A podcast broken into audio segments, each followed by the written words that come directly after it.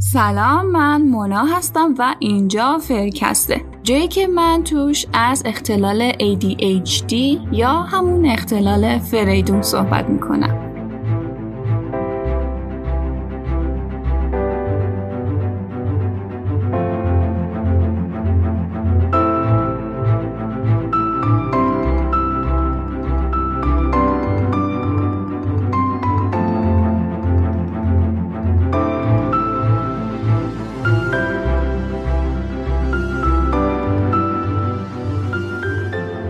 نوبتی هم که باشه بعد از 1-2 ماه انتظار نوبت معرفی کوچ یا مربی بیش فعالی هستش. میدونم که این کلمه کوچ واسه خیلی‌ها هنوز بی‌مفهومه و معنی دقیقش رو نمیدونن.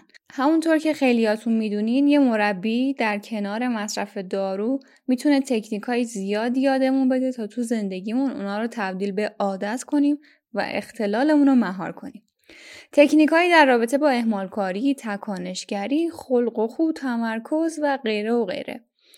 من افتخار اینو داشتم که با خانم بهار ابراهیمی کوچ ADHD صحبت کنم و صحبتاشون رو با شما هم به اشتراک بذارم. خودم که خیلی کیف کردم، نمیخوام هیچیشو اسپویل کنم، فقط قبل اینکه بریم بشنویم چند تا نکته رو باید بهتون بگم. اول اینکه این اپیزود آخرین اپیزود از فصل 3 فرکسته. میدونم خیلی از روش‌های غیر دارویی رو لابلای اپیزودا فقط بهش اشاره کردیم، اما به نظر خودم دیگه فصل 3 خیلی داشت طولانی میشد و همین که اسم اونا رو شنیده باشین میتونین راجع بهشون سرچ کنین و اقدام کنین. قرار نیست وسط راه ولتون کنم. خودم یادمه که قول دادم مفصل راجع بهشون اپیزود بسازم و این کار رو هم خواهم کرد، اما میخوام فصل 3 رو ببندم که دیگه محدودیت نداشته باشم و اپیزودهای متفاوتی درست کنم، ولی از بابت اون روشا خیالتون راحت، جاشون توی لیستم امنه. نکته دوم در مورد یه اپلیکیشنی است که زندگی منو نجات داد و بالاخره من باهاش به روش درست برنامه‌ریزی رسیدم. اپلیکیشن فوکس تو دو که در کنار پلنرم و روش برنامه‌ریزیم اهمال کاری منو کمتر کرد، تمرکزمو بیشتر کرد و خلاصه خیلی کمک بزرگی بهم کرد. پست معرفیشو توی پیج اینستاگرام گذاشتم. اپلیکیشن هم توی کانال تلگرام هست که بتونین دانلودش کنین، البته فقط واسه اندروید اون که اونجاست. حتما برین ببینین و بیاین عضو گروهی که توش ساختم بشین تا با هم دیگه فوکس بزنیم. الان که آخر سال به نظرم سرمایه گذاری خوبی میتونه باشه واسه یه شروع پرقدرت از بهار سال 1401. خب من دیگه پرحرفی نکنم بیشتر از این، بریم که صحبت‌های بهار ابراهیمی عزیز رو بشنویم.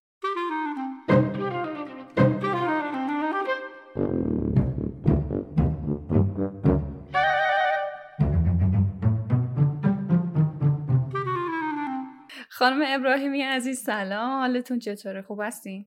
متشکرم از شما، درود بر شما. خوشحالم که این فرصت دست داد که بتونیم با هم یه گفتگو داشته باشیم. منم همینطور خیلی خوشحالم. از این شروع کنیم، اول از همه که شما یه معرفی کوچیک از خودتون داشته باشین که چی کار میکنین، سابقه کاریتون، سابقه تحصیلاتتون. خب من بهار ابراهیمی هستم و الان حدود 3 ساله که وارد حوزه علوم شناختی شدم و البته خب دلیل داشت که من وارد این رشته شدم به جهت اینکه به لحاظ سوابق خانوادگی ما اختلالاتی رو خودم دیده بودم و احساس کرده بودم که یک چیزی اونجوری که باید کار نمیکنه و دلم میخواست بیشتر بشناسمش، اما دلم نمیخواست از طریق روانشناسی وارد این حوزه بشم، چون احساس میکنم روانشناسی یه جاهایی یک کمک بزرگتری نیاز داره که من جوابش رو توی علوم شناختی پیدا کردم و در رشته توانبخشی شناختی شروع به تحصیل کردم. تز پایان نامم رو هم روی بزرگسالان بیش‌فعال برداشتم و تاثیر کوچینگ روی بزرگسالان بیش‌فعال و البته خب دوره هم دیدم. دوره کوچینگ رو با بیمارستان روزبه با آقای دکتر علاوندراد گذروندم و همچنان هم الان از طریق پیج داریم سعی می‌کنیم که حالا یه گروه چند نفره هستیم که داریم سعی می‌کنیم که به بزرگسالان بیش‌فعال کمک کنیم که یه مقداری بیشتر بتونن خودشون رو بشناسن. خب بحث رو از این شروع کنیم که کوچینگ اصلا چی هست؟ از معنی کوچینگ شروع کنیم و اینکه کوچینگ بقیه کوچینگ‌ها که حالا تا حالا ازش شنیدیم با کوچینگ بیش فعالی چه فرقی میکنه و یه توضیح کاملی اگه میشه بدیم. خواهش میکنم. ببینید خب ما خیلی الان البته بیرون از ایران بالغ بر 2 دهه هست که این کلمه زیادتر از ایران داره شنیده میشه و جزء مشاغلی هست که خیلی زیاد نیاز به نیروی انسانی توش دیده میشه، برخلاف مشاغل دیگه‌ای که داره به سمت تکنولوژی میره و داره همه چیز، حالا ربات میتونم بگم جاشو داره میگیره، ولی کوچینگ ارتباط مستقیم 2 نفر با هم هست و اینکه بعد از این 2 دهه‌ای که توی امریکا اینقدر باب شد که خب شما برای هر کاری، یعنی برای که بخوای پرسنل شرکت تو تعلیم بدی باید حتما مربی بیاری، اگر قراره که تیم ورزشی رو تعلیم بدی حتما باید مربی بیاری. این کلمه‌ای هست که از قرن 18 رواج پیدا کرد، به معنای کالاسکه هست و حالا بارهایی که خیلی سنگین بوده رو میخواستن از سر بالایی ببرن بالا چون زورشون نمیرسیده، توی این کالاسکه ها جا میدادن و هولش میدادن که بره به سمت بالا و خب مسلماً برگشتن به سمت پایینم راحت تر بوده. کلمه از اونجا میاد، حالا اگر بخوام ریشه شناسی کلمه داشته باشیم. و بعد شاخه شاخه شده، حالا ما کوچ ورزشی داریم، الان کوچ بهش میگن لایف کوچ که توی فارسی اومدن به سبک زندگی باید بگن ولی اومدن به مربیگری زندگی ترجمهش کردن، کوچ کسب و کار داریم. و بعد یه کوچینگ دیگه هم که نیازش خیلی احساس میشد که در کنار دارو درمانی جاش واقعا خالی بود، کوچینگی بود که اختصاص پیدا میکرد به بزرگسالان بیش‌فعال. چون ببینید شما وقتی که به عنوان یک بزرگسال بیش‌فعال به یک روانپزشک مراجعه میکنید، دارو به شما میده خوابتون تنظیم میشه، دارو به شما میده بیقراری شما کمتر میشه، اضطرابتون رو با دارو میتونید کنترل کنید، ولی اینکه چطوری هدف گذاری کنید، چطوری برنامه ریزی کنید، چطوری از نقطه A برسید به نقطه Z، اینها چیزایی نیست که دارو بتونه در خودش داشته باشه و به یک بزرگسال بیش‌فعال کمک کنه. در نتیجه این جای خالی احساس میشد خصوصا تو ایران و خب تیم آقای دکتر علاوندراد این رو ارائه کردن، مقاله‌ای هم در این زمینه چند سال پیش نوشتم با خانم دکتر آرتونیان و کوچینگ رو به بیمارستان روزبه آوردن، دوره‌هاش رو ارائه دادن و البته ما انجمن فارسی زبانان رو هم داریم، یعنی در واقع کوچینگ فارسی زبانان FCA تو ایران هست که اونها هم دارن کوچینگ به معنای جنرالش، به معنای عمومش رو تعلیم میدن، نه فقط اختصاصی برای بزرگسالان بیش‌فعال.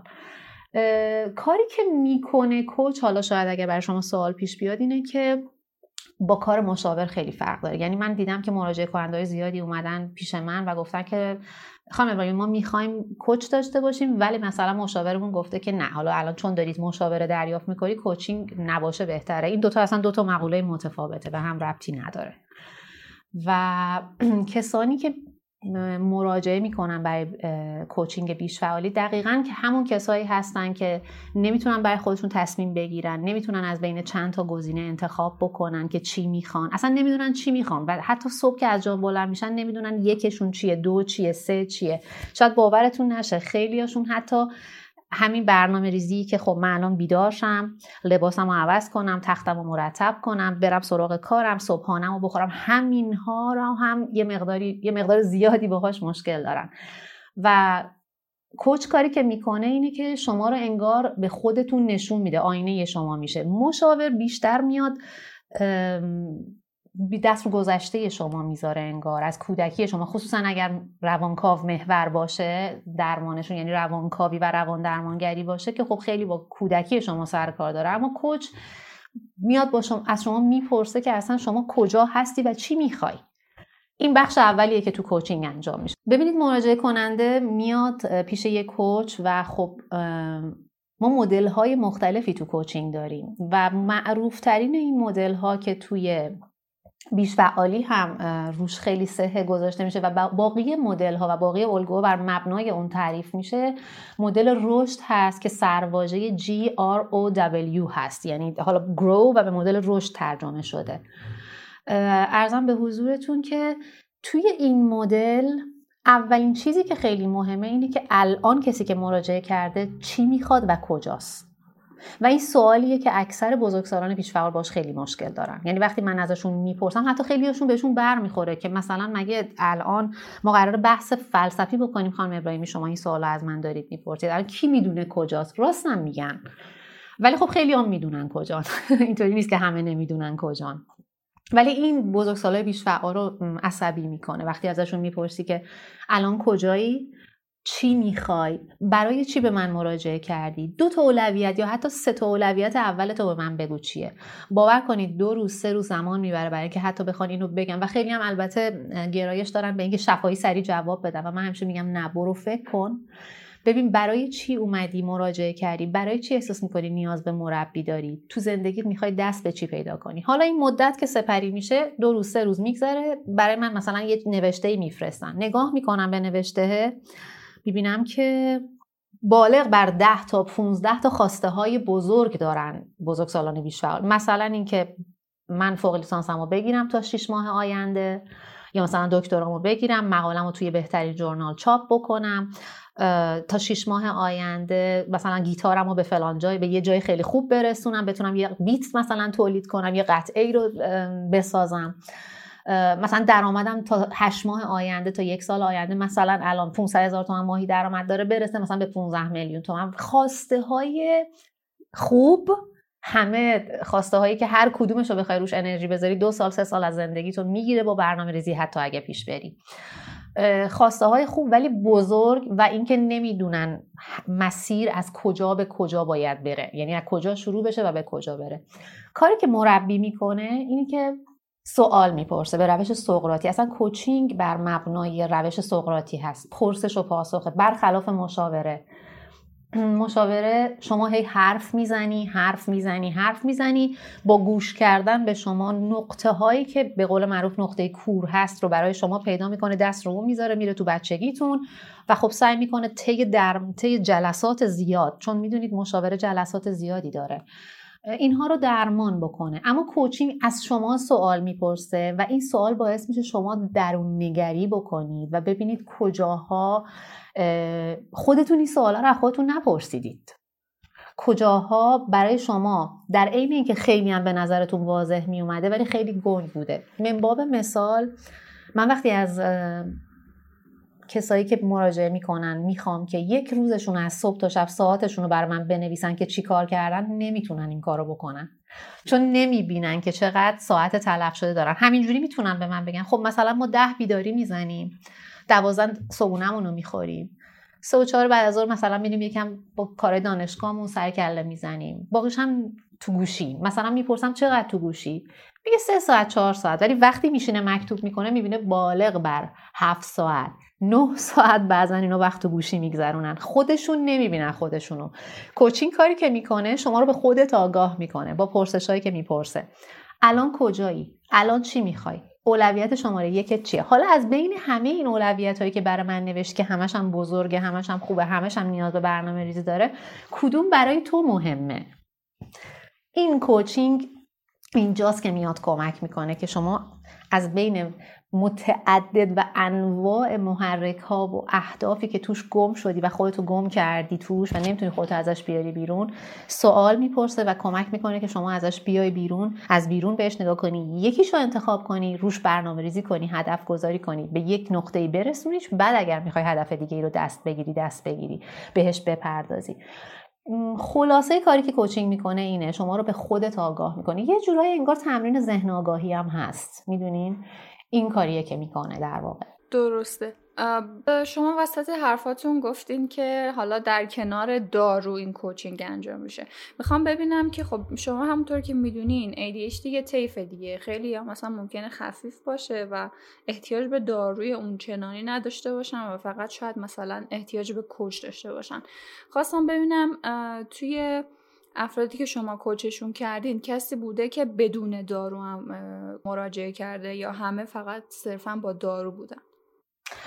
ببینید من یه بارم توی صفحه خودم در مورد دارو صحبت کردم. اولا که یه چیزی رو من اصلاح بکنم، من هیچ وقت جایی تو هیچ مقاله‌ای نخوندم که ADHD یک طیفه و مثلا مثل اوتیسم شما میتونین بگید که مثلا حالا طیف آسپرگر داره یا طیف شدیدتری داره که احتیاجی به دارو نداره. میدونین چی میگم؟ بله، من مراجعه کننده‌ای داشتم که بیاد با من شروع بکنه و دارو خودش به خواسته خودش مصرف نکنه و من اینو باهاش مطرح کردم که ببین عزیز من، شما ایمپالسیویتی داری، تکانشگری شدید داری و این رو من تو کوچینگ تا اینجا میتونم بهش کمک کنم. ببینید مثلا کسی که چرخه‌ای که خواب معیوب داره، یعنی شب تا صبح بیداره و صبح تا شب رو باید جبران خواب شبش رو بکنه، این اصلا چطوری میتونه با من سر جلساتش حاضر شه که حالا بخواد هدف گذاری کنه؟ این باید حتما دارو دریافت کنه. اینی که برمیگردم به اون بخش صحبتتون که آره ما میتونیم بگیم که ما بیش فعالی داریم که تکانشگری کمتری داره، توجهش بهتره، میدونین چی میگم، یا برعکس. ولی همه اینها باید برای یک مدتی یه دوزی از دارو رو مصرف بکنن برای که اون مشکل خاص به نقطه‌ای برسه که شما حداقل بتونید بشینی یه کاری رو انجام بدی. ببینید مثلا یک چیز ساده‌ای مثل کتاب خوندن برای خیلی از بیش‌فعال‌ها آرزوئه، به خاطر اینکه نمیتونن بشینن و خب این نتونن، اینی که نمیتونن قرار بگیرن و بشینن و کتابی رو بخونن و درسی رو بهش حالا چند ساعت براش وقت صرف بکنن، این رو شما چی کار میخواین بکنید؟ آره میشه شاید بخشیش رو با ورزش‌هایی که مداوم باشه مدیریت کرد. ولی خب مثلا حالا حتی من بگم بیاین تمرینای ذهن آگاهی انجام بدید یا مثلا بیاین مدیتیت بکنید که خب اینا مقاله حتی براش هست که خیلی روی عدم تمرکز تاثیر به سزایی داره. ولی کسی که نمیتونه بشینه و بیقراره، حداقلش اینه که باید یه دوره کوتاهی دارو مصرف بکنه. این پیشنهاد منه، میگم نه که حتما، من فقط میتونم پیشنهاد بدم. خیلی هم هستن که میگن نه ما با ورزش مدیریتش میکنیم، یاد گرفتن طی سالیان یا حتی اصلا به قول شما بیش فعالیشون در اون حدی نبوده که بخواد اذیتشون بکنه یا یاد گرفتن چجوری باهاش کنار بیان. اما اون کسی که بیقراری داره، اون کسی که چرخه خواب معیوب داره یا عصبانیت‌های کنترل نشده داره، واقعا من نمیدونم بدون دارو چطوری میتونه این چیزا رو مدیریت کنه. اینی که دارو بخش مهمیه و همیشه هم تو مقالات گفتن که خط اول درمان رو دارو تشکیل میده و بعد در کنارش روش‌های غیر دارویی پیشنهاد میشه. حداقل توی قرن 21 الان این گونه است. امیدوارم که در قرون بعدی این اتفاق تغییر بکنه. این چیزیه که الان هست. درسته، خیلی هم عالی. یه سوالی که اصولا واسه خودم پیش میاد اینه که دوره داره کوچینگ، یعنی مثلا شما یه دوره انجامش میدی، 2 دوره انجامش میدی، 3 دوره، یا اینجوریه که با کوچ پیش میری و میبینی که هر موقع تونستی به اون مهارت لازم برسی دیگه کوچ به نوعی شما رو به خودت واگذار میکنه که دیگه کاراتو انجام بدید. ببینید بله، یعنی که اون کسایی که اومدن مدلی رو گفتم بهتون، مدلی رو ارائه دادن برای کوچینگ، اغلب پیشنهادشون اینه که شما حداقل 14 جلسه کوچینگ دریافت بکنید، یعنی 14 جلسه داشته باشید با مربیتون، این حداقلشه. ولی میگن کمتر از 2 سال واقعا نمیتونه یک عادت برای شما ایجاد بکنه که شما بتونی خودتو مدیریت کنی، یعنی زیر 2 سال اغلب هم خیلی خوب پیشرفت میکنن 6 ماه اول رو، ولی بعد که 6 ماه اول رو خوب میرن جلو اغلب رها میکنن. چون یه اتفاقی که میفته توی بیش فعالی اینه که خیلی به خودشون پاداش‌های بزرگ میدن، یعنی تا میبینن یه مقدار اوضاع آرومه و همه چی داره طبق روال پیش میره، میگن خب دیگه ما خوب شدیم.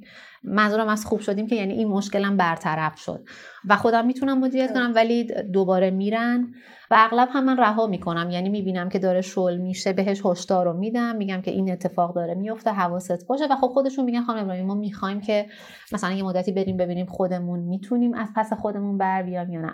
خیلی پیش اومده که داشتم دانشجوهایی که بعد از 6 ماه دوره‌ای که با من گذروندن، آره خودشون واقعا دیگه یاد گرفتن اون آموزه ها رو خودشون پیاده سازی کنن، ولی اغلب هم دیدم که نه رفتن دوباره افت داشتن، بعد از 3 ماه 4 ماه برگشتن. ولی اتفاقی که میفته معمولا ما توی کوچینگ 14 جلسه رو پیشنهاد میکنیم و حد اکثری رو هم تا 2 سال براشون در نظر میگیریم. یعنی دیگه بعد از 2 سال طرف باید بتونه خودش برای خودش برنامه بریزه، بتونه برای خودش هدف گذاری کنه، بتونه تصمیماتش رو خودش به تنهایی بگیره و بخشی هم استقلال مالی هست که خب این دیسیپلین رو در برمیگیره که به استقلال مالی ختم میشه. تا 2 سال به نظر من فرصت مناسبی هست برای اینکه شما بتونی بعدش رو پای خودت وایسی. جلسات توی هفته چند جلسه هست؟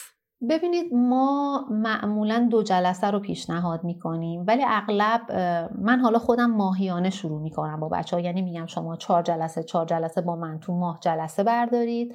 ماهیانه جلسات رو تعریف میکنیم و هدف هامون رو تو ماه براشون تعریف میکنیم که من بتونم این روند رو توی 4 جلسه ببینم چه اتفاقی میفته. و آخر هر ماه یک بازخورد میگیرم، اونها به من بازخورد میدن راجع به جلسات و بعد دوباره 4 جلسه بعدی. معمولا ما جلسات 1 جلسه در هفته هست، ولی اگر که طرف کسی که مراجعه میکنه نیاز بیشتری داشته باشه تا 2 جلسه در هفته رو هم پیشنهاد میدیم بهشون، ولی معمولا با 1 جلسه در هفته شروع میشه. خب حالا این سوالو نمیدونم سوال درستی باشه و به جایی باشه یا نه، ولی من یه کوئسچن باکس گذاشته بودم توی استوریم که سوال اگه بچه‌ها دارن بپرسن و دغدغه‌شون این بود که می‌خواستن هزینه جلساتو بدونن. حالا اگر که شما صلاح میدونین هزینه جلساتم بگید. ببینید این بحث هزینه خصوصا برای بزرگسالای بیش‌حق خیلی مسئله پررنگیه، ولی چیزی که من حالا میگم حتما خدمتتون، چیزی که اینی که حالا من الان بخوام بیام اینجا عددی رو اعلام بکنم که بعد این بشه نمیدونم حالا یک سرلوحه‌ای بشه بعد بگن خانم ابراهیمی اینطوری گفت، چون ممکنه که بسته به درمانگاه کلینیک درمانی که شما مراجعه میکنید یا بیمارستانی که میرین کوچ برای خودتون استخدام میکنید قیمت ها تفاوت داشته باشه، ولی یه رنجی براش تعریف میشه. ولی چیزی که میخوام خدمتتون بگم اینه که گله‌مندی زیادی هست از سمت بزرگسالان بیش‌فعال بابت جلسات کوچینگ. واقعیتش اینه که از خود گرونی جلسات کوچینگ نیست، از عدم برنامه‌ریزی بزرگسالان بیش‌فعال برای اولویت بندی کردن هزینه‌هاشونه و اینکه نمیتونن تصمیم بگیرن که پولشون رو کجا به چی و برای چی در واقع برای درمانشون اختصاص بدن یا مثلا برن برای فلان دوره اختصاص بدن. من اینو یه بارم تو پیج خودم مطرح کردم که اغلب به خاطر اینکه مدیریت مالی ندارن نمیتونن جلسه ای رو برای خودشون بگیرن. میدونین چی میگم؟ جلسات کوچینگ، من اینو یه بارم همین تو این بحثی که مطرح شد گفتم توی لایو، جلسات کوچینگی که حالا به کوچینگ بیش‌فعالی معروف هست به نظر من قیمتش به خاطر اینکه به درمان مربوط میشه و خب بیمه‌ای هم پشتش نیست که حمایت بکنه، مثل خیلی جلسات مشاوره که شما میرید بیمه تقبل نمیکنه، به نظر من قیمتش از همه دوره‌های کوچینگ پایین‌تره. یعنی مثلا شما اگه بخواید برید یه کوچی رو بگیرید که کوچ کسب و کار باشه، به شما کسب و کار شما رو رونق بده و بخواد بیزنس شما رو و کار شما رو پیش ببره، حداقل شما باید یه 3 میلیون 4 بین 3 تا 4 میلیون پول پرداخت بکنید برای اینکه بخوایم به اون نقطه‌ای که می‌خوایم برسیم. ولی ما جلسه‌ای حساب می‌کنیم، بعضاً ماهیانه حساب می‌کنیم و جلسات از 200,000 تومان شروع میشه تا 300,000 تومان، بسته به اینکه ما می‌خوایم چیکار بکنیم. ولی معمولاً بین 200 تا 250 نوسان داره. یعنی اصولا ما سعی میکنیم که این اتفاق بیفته که رضایت طرف مقابلم حاصل بشه که بتونه یه جوری جلسات رو برای خودش مدیریت بکنه که بعداً به خاطر هزینه جلسات رو رها نکنه. این حالا این عددی که من گفتم شما مثلا میتونید تشریف ببرید مثلا کلینیک فلانجا، اونا ممکنه مثلا حالا یه ذره بالاتر یا یه ذره پایینتر، ولی میگم از 200 تا 300 در نوسانه، مگر اینکه حالا یه دوره خیلی خاصی بخوان در کنار کوچینگ به شما ارائه بکنن که علاوه بر اون یه هزینه دیگه هم از شما بگیرن که البته من اسم اینو هزینه نمیذارم، سرمایه‌گذاری روی خود فرد میذارم. دقیقاً میخواستم همین رو بگم. به نظرم هر چقدر آدم روی خودش سرمایه گذاری کنه و از هزینه های غیر ضروری یه ذره صرف نظر کنه، بعداً این هزینه هایی که کرده توی زندگی به کمکش میاد. من خودم هر چقدر پول در آوردم تا حالا همشو رفتم کتاب خریدم یا دوره خریدم به خاطر همین حرفی که شما میگین کاملا درسته. اگه بتونن بقیه هزینه‌هاشون رو مدیریت کنن و به کمک کوچ هم بتونن این کارو بکنن، مطمئنم به قول شما از هزینه دیگه ناراضی نیستن. 100% همینطوره. بله میان مثلا میبینم که خیلی برام جالب. ببینید من اصلا ضد صنعت آرایش و مد نیستم، خب خودم دنبالش خیلی نیستم، یعنی مثلا اتفاق نمیافته که من برم حالا چی بشه من برم ناخنامو مثلا مانیکور کنم یا ناخنای پامو بدم پدیکور کنم. معمولا تو خونه خودم این کارو انجام میدم، خیلی صرف این چیزا پول نمیکنم. ولی خب مثلا میبینم طرف میاد داره به من میگه که جلسه اول مشاوره است، من میخوام ببینم ایشون نیازش چیه و باید توی جلسات برای چی اصلا رو چی باید تمرکز کنی. میبینم که مثلا ناخونا کلی بهش رسیده، کلی مثلا به موهای سرش رسیده، کلی فقط خرج این صنعت زیبایی شده. ولی بعد مثلا میگه وای من نمیتونم اینقدر ماهیانه بدم. بعد من میبینم که خب عزیزم تو شما قبلا انتخاب کردی که پولتو کجا صرف کنی، میدونین چی میگم؟ و هیچ اشکالی هم نداره، هیچ اشکالی نداره. یعنی اصلا این نیست که من بگم چون شما داری اون برای اون پول خرج میکنی داری اشتباه میکنی. نه، مسئله اینجاست که آگاه باشی به تصمیمی که گرفتی و اولویتی که برای خودت گذاشتی. من اولویتم آقا زیباییمه، اولویتم آن چیزیه که حال منو بهتر میکنه و اینطوری حالمو بهتر میکنه. خب پس اگر الان پول به جای دیگه ای نمیرسه به خاطری که قبلا انتخاب کردی. این چیزیست که بیش فعال ها نمیدونن کجا دارن چی رو اولویت خودشون میکنن و دارن از چی گله میکنن. این چیزیه که نمیدونن. خب سوالای من تموم شد. شما اگه چیزی میخواین اضافه کنین لطفاً اضافه کنین که بعد بریم یه چند تا سوالم هست شنونده ها پرسیدن که من از شما بپرسم. من تنها چیز که میتونم بگم اینه که چون من یه بدبینی میبینم نسبت به بیشفعالی و کلن روش‌های درمانی.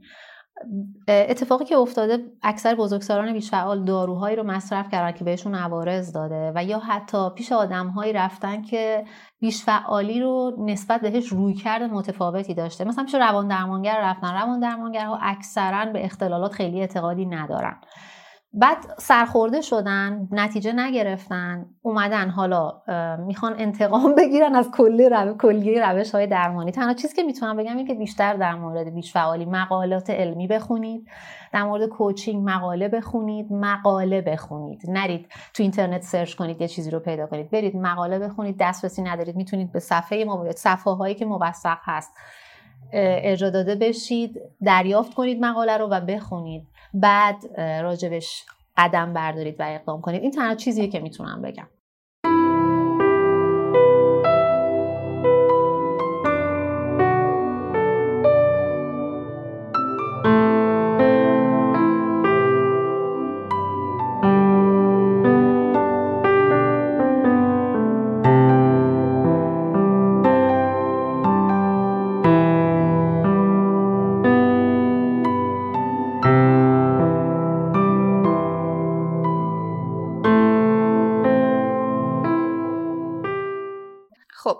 یکی از بچه‌ها پرسیده بود که برای روابط عاطفی و ADHD هم پیش شما میان کسانی که مشکل ADHD داشته باشن و مثلا بخوان رابطه عاطفیشون رو باشون کار کنین که توی رابطهشون موفق تر باشن؟ ببینید به صورت اختصاصی که بگم که من دارم دوره ارائه میدم، البته توی برنامه‌ام هست که 2 دوره کوچینگ، یکی کوچینگ برای در واقع مدیریت مالی و روابط ارائه بکنم، ولی هنوز این جزء برنامه‌های دورتر من هست، جزء برنامه‌ریزی دورتر هست. شاید مثلا برای سال آینده تابستون این اتفاق بیفته. این که بگم به صورت اختصاصی فقط برای این میان نه، ولی اغلب کسایی که به من مراجعه میکنن مشکل دارن در روابطشون و اتفاق میفته که ما در جلسات راجع به روابط صحبت کنیم یا حتی اتفاق افتاده که پارتنر رو هم آوردیم تو جلسات و راجع بهش صحبت کردیم، آگاهی دادیم که بیش‌فعالی چه مشکلاتی برای فرد ایجاد میکنه و به ایشون هم آگاهی دادیم که بدونه و قضاوت کمتر بکنه و این رابطه کمتر به دعوا و جر و بحث ختم بشه. بله من این کارا رو کردم، به خاطر اینکه باز هم میگم به مقالات علمی ارجاع میتونم بهتون بدم که چیزی به نام تئوری ذهن هست که در بیش‌فعال‌ها خیلی ضعیف عمل میکنه. تئوری ذهن حالا بخوام توی جمله خلاصه براتون بگم، این اون چیزی هست که آن چیزی که من احساس میکنم من رو ناراحت میکنه و برای من خوب نیست، من بفهمم که برای دیگری هم خوب نیست. اغلب بیش فعال آدمای بسیار زودرنج و حساسی هستن. اغلب کسایی هستن که بیش حسی دارن، هم بیش حسی فیزیکی نسبت به بو، نسبت به صدا، هم بیش حسی نسبت به رفتارها دارن. یعنی خیلی رفتارها رو با سوء تفاهم برداشت میکنن. برای همین هست که اغلب توی روابطشون دچار مشکلن. بله، من تو جلسات به صورت مفصل اتفاق افتاده که جلسه داشتم با خود طرف و با پارتنرش، اما که بخوام دوره اختصاصی الان تو برنامه‌ام نیست، حداقل تا 6 ماه دیگه. خیلی هم عالی. یه نفر دیگه پرسیده که سخت و بحرانی شدن شرایط زندگی علائم ADHD رو تشدید میکنه و برعکس. بله 100%. ببینید 60% ADHD، یه عدد بین 60 تا 65% ADHD سهم ژنتیک و وراثت داره. یعنی شما نمیتونید یک بزرگسال بیش فعال باشید و پدرتون یا مادرتون نداشته باشه. حتما یک نفر از این دو دارن و به شما ارث دادن. پس سهم پررنگی رو ژنتیک داره ادا میکنه. اما غیر از اون، آن چیزی که شما به عنوان ژن بهتون به وراثت رسیده، این بذری میمونه که در محیطی اگر کاشته بشه که اون محیط آرامتر بوده، پدر مادر به هر حال دوست داشتنی تری داشتن نسبت به هم دیگه، با هم رابطه بهتری داشتن، ADHD شما راحت تر میشه مدیریت بشه. ولی خانواده هایی که نابسامان ترن، توشون اختلافات زیادی هست، پدر مادر کتک کاری دارن با هم دیگه، اغلب پدر اعتیاد داره، مادر اعتیاد داره، از این دست مشکلات، ADHD فورانش بیشتر خواهد بود و بله تشدید میکنه نشانگان رو. درسته، دقیقاً. سوال بعدی اینه که چه راه حلی برای ثبات و مداومت توی یک کار اصولاً یک کوچ پیشنهاد میکنه؟ اول از همه آگاهی پیدا کردن به این که من این کار رو ممکنه که یک ماه دیگه رها کنم. پس قبل از اینکه دست بهش بزنم، بهش آگاه شم که برای چی میخوام اصلا شروع کنمش. آیا هیجان داره به مغز من فرمان میده یا بخش منطق مغزمه که داره، که اینم البته توی جلسات باید یاد بگیرن، چون چیزی نیست که همینجوری برای کسی آگاهی ایجاد کنه. شما باید یاد بگیرید که وقتی که میخواین تصمیم بگیرید، یک وقفه چند ثانیه‌ای قبلش به خودتون بدید. پس قبل از تصمیم گیری اول باید براتون مشخص بشه از سر هیجان و خسته شدن و حوصله سر رفتنه که دارم این پولو میدم برای این دوره، یا دارم برای این ساز میدم، یا برای این کلاس دارم میدم، یا اینکه نه، واقعا نشستم مدت‌ها بهش فکر کردم، اون وقفه لازم رو ایجاد کردم، دارم انتخاب میکنم. اگر که اینطور بود، یعنی مورد دوم بود، یعنی شما وقفه رو ایجاد کردید و انتخاب کردید بر اساس منطقتون. حالا منطق که میگم برای هر کسی یه جوره، منظورم بر اساس بخشی از مغزمون که به قول معروف ترمز ما هست و بخشی هست که تصمیمات ما رو میگیره. اگر که این اتفاق افتاده، به محض اینکه شما توی تمرین یا وارد شدن تو اون دوره بخشیش دیدید که دارید افت پیدا میکنید، باز هم اینجا باید کمک بگیرید. یعنی اگر که توی جلسات کوچینگ هستید، به کوچتون اعلام کنید که من دارم سرد میشم نسبت به یه همچین چیزی، و کوچ قطعاً با سوالهایی که از شما میپرسه دلیل رو در میاره و به شما کمک میکنه که بتونین روند رو ادامه بدین. اگر نه، تو جلسات با کوچینگ نیستین و دوره‌ای رو بر نداشتید با کوچینگ، خودتون دارین خودتون رو مدیریت میکنین، چیزی که پیشنهاد میکنم، توی صفحه‌م هم راجع بهش صحبت کردم، چیزی هست به نام لیست دوپامین. به خودتون پاداش‌های کوچیک بدین، بذارین حالتون خوب بشه که بتونید دوباره اون راه رو ادامه بدین و دلسرد نشین. چون چیزی که من توی بیش فعال‌ها می‌بینم افراط و تفریط، زیاده روی و کم روی. یا خیلی میرن یه کاری رو هی انجامش میدن، یا یهو رهاش میکنن، روند نمیتونن برای خودشون داشته باشن. برای چی نمیتونن داشته باشن؟ چون به خودشون پاداش‌های کوچیک نمیدن، دنبال پاداش‌های بزرگن و وقتی پاداش بزرگ رو به دست نمیارن، ناامید میشن و رها میکنن. این چیزیه که میتونم پیشنهاد بدم. خب سوال آخرم بپرسم دیگه، بیشتر از این مزاحمتون نشم. یه نفرم گفته که واسه اهمال کاری شما چه راهکارهایی پیشنهاد میکنید؟ ببینید این خیلی مبحث گسترده‌ایه. میدونین چی میگم؟ یعنی من نمیتونم توی یه خط راجع به اهمال کاری صحبت بکنم. اهمال کاری بیشتر از اون چیزی که من بگم تولید و در واقع آن چیزیست که بیش فعالی برای شما ایجاد میکنه، خیلی بیشتر ساخت و پرداخته استرس شماست. ببینید بیش فعالی یه سری با عادت‌ها برای شما ایجاد میکنه که اون عادت‌ها میتونه یک چرخه معیوبی باشه. مثلا مثل این که من نمیتونم خانم ابراهیمی کلا مثلا 4 بعد از ظهر قبل از 4 بعد از ظهر درس بخونم. بعد مثلا ما میگیم بیا یه بار امتحان میکنه، میبینه نه مثلا 10 صبح هم تونسته بشینه درس بخونه، ولی باورش این بوده که چون نمیتونه صبح بیدار شه پس نمیتونم درس بخونه. میدونین چی میگم؟ اینا یه باوراییه که بیش فعالی ایجاد میکنه که البته خب بله میدونیم که اصولا وقتی هوا به سمت تاریکی میره بیش فعال‌ها راحت‌تر میتونن بشینن کارهای دماغی بکنن، ولی همیشه هم اینطوری نیست.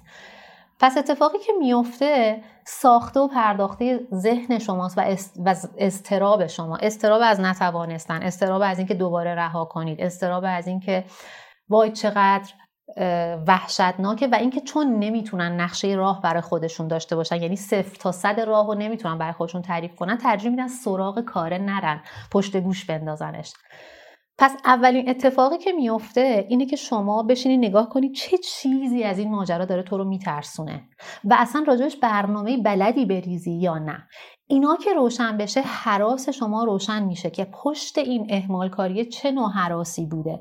هراس که مشخص بشه میتونی کوچولو کوچولو واردش بشی و کاره رو کم کم انجامش بدی. ولی اگر بخوای یه تصویر کلی ببینی، حالا مثل اون انیمه سول بود که آدمک‌ها انقدر ذهنیت‌هاشون، انقدر اون آدمک‌ها سیاه بودن و بزرگ میشد، میومد تمام ذهن طرف مقابل رو میگرفت. پروکراستینیشن یا اهمال کاری این کارو میکنه. شما یه چپتر رو نمیخونی، یه فصل کتاب رو نمیخونی، میشه 2 فصل، میشه 5 فصل، میشه 15 فصل، میشه 30 فصل. ترس شما با زیاد شدن این فصل‌ها داره زیاد میشه. چرا؟ چون نمیری بشینی ببینی ترست چیه و از چی داری میترسی. باید اول بررسی بشه، من از چی میترسم، چرا میترسم و چطوری میتونم وارد این ترسه بشم. اگر خودتون میتونید انجامش بدید، اگر خودتون نمیتونید کمک بگیرید. این چیزیه که من میتونم به صورت خلاصه بگم، ولی همش این نیست، خیلی گسترده تر از اینه. خیلی عالی بود، خیلی خوب گفتی. خب حرف آخرتون واسه شنونده ها و کلان حرف آخری اگه دارین؟ فقط میتونم بگم که با خودتون بیشتر دوست باشید و به یک روش درمانی اعتماد کنید. میتونم درک بکنم که دارو ممکنه عوارض شما رو اذیت بکنه، میتونم درک بکنم که شاید شما در انتخاب درمانگرتون اشتباه کردید، مثلا به جایی که برید پیش کوچ باشید رفتین پیش روان درمانگر، که البته این دوتا ممکنه با هم یه وقتایی جواب بده. خیلی وقتا من حتی پیشنهادم میکنم در کنار جلسات کوچینگ تراپی هم داشته باشن، ولی با خودتون صادق باشید، بدونید چی میخواین. چون تا مشخص نشه شما چی میخواین و برای چی خوب هستین و چی رو میخواین تو زندگیتون تغییر بدین، هیچ روش درمانی نمیتونه به شما کمک کنه. این تنها چیزیه که میتونم بگم. خیلی هم عالی، واقعا ازتون ممنونم. من که خیلی کیف کردم، قشنگ دوپامینم جور شد. ممنونم از شما. به نظرم خیلی فرصت خوبی بود و امیدوارم که تکرار بشه، بتونیم بیشتر آگاهی بدیم به بزرگسالان بیش فعال.